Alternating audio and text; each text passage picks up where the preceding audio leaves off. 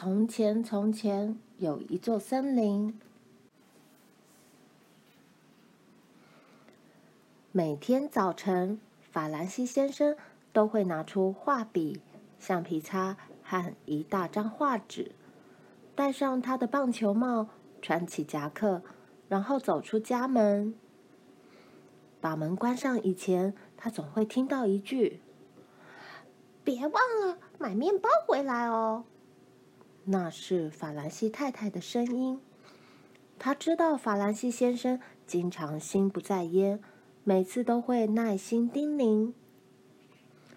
法兰西先生站在门廊上，闭起双眼，大口吸进森林中的空气。嗯，啊，一大清早就能尽情闻着花朵和果实的细致香味。还有潮湿温润的大地气息，真是令人陶醉呀！嗯，好香。法兰西先生忍不住又贪心的深吸一口新鲜空气。现在可以展开一天的工作了。法兰西先生家的旁边有一条弯曲的小路，小路两旁长满了海葡萄树、脊背木棉树。和芒果树，这些树上都开满了各式各样的花朵，缤纷又诱人。法兰西先生毫不迟疑地踏上小路，走向森林深处。走着走着，法兰西先生来到一棵倾斜的桃花心木面前，在这一大片绿荫底下，潮湿的小路生机盎然。法兰西先生沿着地面冒出的粗大树根，小心翼翼地爬上有点滑溜的树干，坐在树枝间由柔厚青苔形成的天然坐垫上，开始专心画画。他仔细描绘周遭大小植物的所有细节，不放过任何树根、树皮、树枝、藤蔓和地衣。一个小时过去了，他发现画纸上还有一些空间。法兰西先生欢呼：“我的老树呀！”爱树的法兰西先生总喜欢把“我的老天呀”说成“我的老树呀”。这里还有空间可以再画棵红无花果树呢。法兰西先生走回家。从车库牵出脚踏车，他踩了一下脚踏板，又听到那句：“别忘了买面包回来哦。”可是脚踏车咻一下就溜得好远了。他在小路上踩啊踩，踩啊踩，穿梭在藤蔓和蕨类植物之间，终于来到红无花果树下。法兰西先生把脚踏车停好。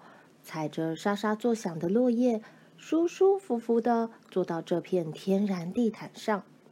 他拿出画笔，展开画纸，抬头往上看。法兰西先生要画的可不只有一棵树，而是两棵。眼前的红无花果树就长在一棵大棕榈树上。一般来说，红无花果树最开始只会轻轻攀附着宿主，但随着时间过去，它那胭脂红色的根部会伸进土里，越长越大，越长越大，最后让宿主难以呼吸。这就是勒紧无花果树带来的麻烦。光听到这种树的名字，就令人心生畏惧。起初，假装若无其事的生长，最后却仿佛把宿主无声无息掐住般吓人。不过，眼前的这两棵树却不大一样。法兰西先生很喜欢画它们。这棵红无花果树就像不忍心伤害亲切接待它的棕榈树，只是轻轻温柔拥抱着，不敢紧掐得太用力。而棕榈树也令人放心，它知道怎么维持纤细身躯尽情往上伸展。越长越高，却从不浪费空间。就算红无花果树忽然想抱紧一些也没关系，棕榈树就是有办法在高处活得朝气蓬勃。法兰西先生把所有细节描绘在大张画纸上，不管是树根、树枝还是树叶，他非常喜爱画这种共生的景象。一个小时过去了。法兰西先生看看自己的杰作，忽然发现画纸上还有一些空白的地方。他高兴地欢呼：“我的老树呀，这里还画得下山榄树呢！”法兰西先生兴奋地回到家里，从车库搬出一个大藤篮，好大一桶煤气和一大团帆布。一个小时过去了。热气球缓缓地从后院里升起，才刚离开地面，法兰西先生耳边又传来那句：“别忘了买面包回来哦。”可是热气球一下子就飞进云朵间了。它飞呀飞，飞呀飞，飞过一大片辽阔森林。过没多久，法兰西先生就看到了山榄树矗立在林冠间的美丽身影。阳光让山榄树梢闪耀着金黄色光芒，这个景色让他满心喜悦。热气球逐渐飞进山榄树，法兰西先生心想：这下子终于可以把画纸填满了吧？忽然间，一股浓烈的烧焦味呛入法兰西先生的鼻子，一阵尖锐的金属噪音钻进他的耳朵。“啊，我的老树啊！”法兰西先生大叫了一声，不过声音很快就被可怕的吵杂声给淹没了。热气球底下的土地一片焦黑，布满了刚刨出的树根、烧得全黑的树干。和一堆被扯断的树枝，人类正在残害这片森林。法兰西先生没有东西可以画了。森林烧焦的刺鼻气味、电锯和推土机发出的恐怖噪音，都让他无法呼吸，也听不到其他声音。突然间，法兰西先生什么都看不见了。浓浓的黑烟把山榄树完全吞没。陷入恐惧的法兰西先生紧紧抓住画纸、画笔和橡皮擦，仿佛这些东西能够帮助他逃离这里。忽然，好大一声“砰”，树枝发出声音“噼啪”，热气球发出声音“噼啪”。法兰西先生也发出声音，哇！然后就昏了过去。一分钟，一小时，或是整整一天之后，法兰西先生在寂静中醒了过来。机器的吼叫声停止了，他睁开眼睛，焦黑。周围都是一片焦黑，天空变得焦黑，土地烧得焦黑，苔藓也被熏得焦黑，还有树干、藤蔓、树枝和树叶，通通只有一片焦黑。就连他呼吸的空气，似乎也变成充满焦炭和灰烬的黑色烟雾。法兰西先生努力寻找热气球，热气球不见了。现在他要怎么才能回家？法兰西先生抬起头，发现热气球居然高挂在远处的山榄树梢。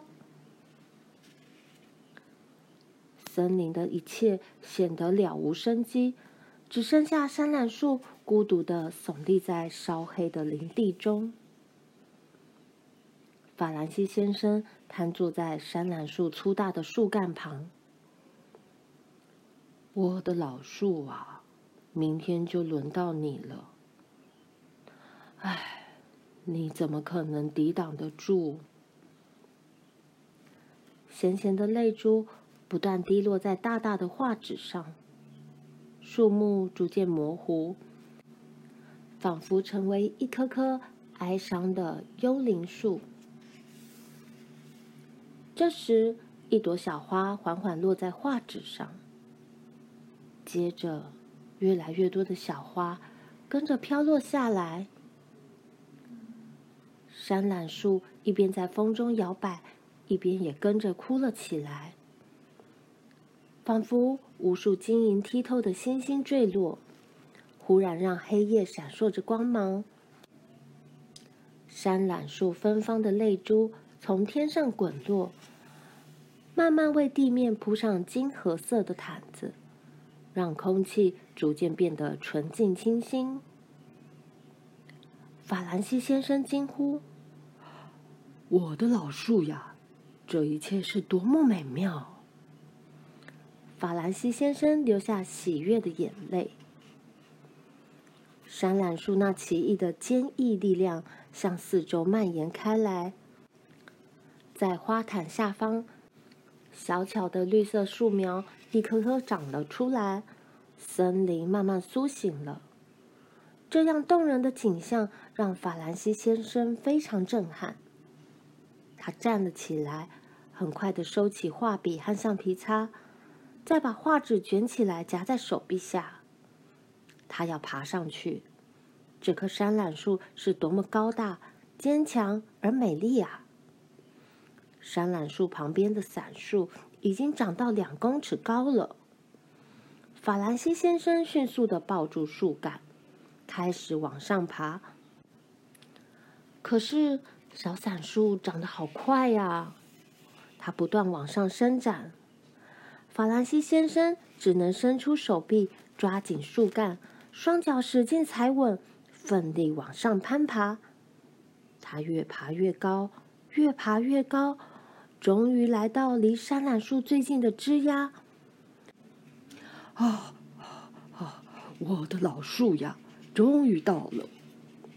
他边喘气边说。在山榄树四周，数不清的小树尽情生长。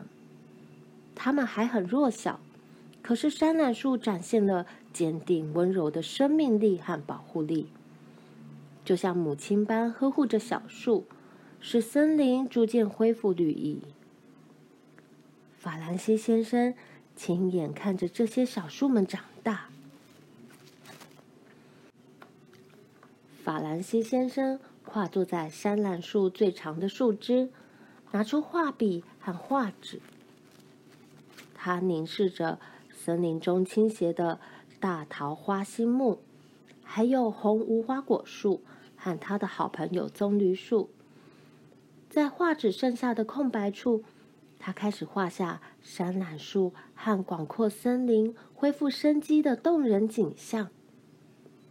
法兰西先生仿佛看见一只大手在天空和大地间展开，而他就坐在那只大手上，感觉安全又惬意，内心充满无限希望。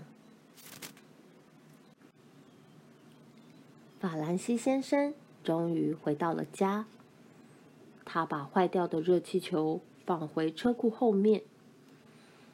当他推开家门时，听到太太说：“晚安，亲爱的，有没有买面包回来呀？”法兰西先生心想：“我的老树啊，我竟然又忘了面包。”法兰西先生有些疲惫，但还是重新踏出家门。只是这一次，他不往左边的森林小路走去，而是直接往右转。踏上两旁种了娇嫩蔷薇的那条小径，他穿过一扇小小的蓝门，经过花园街，最后才走进香喷喷的面包店。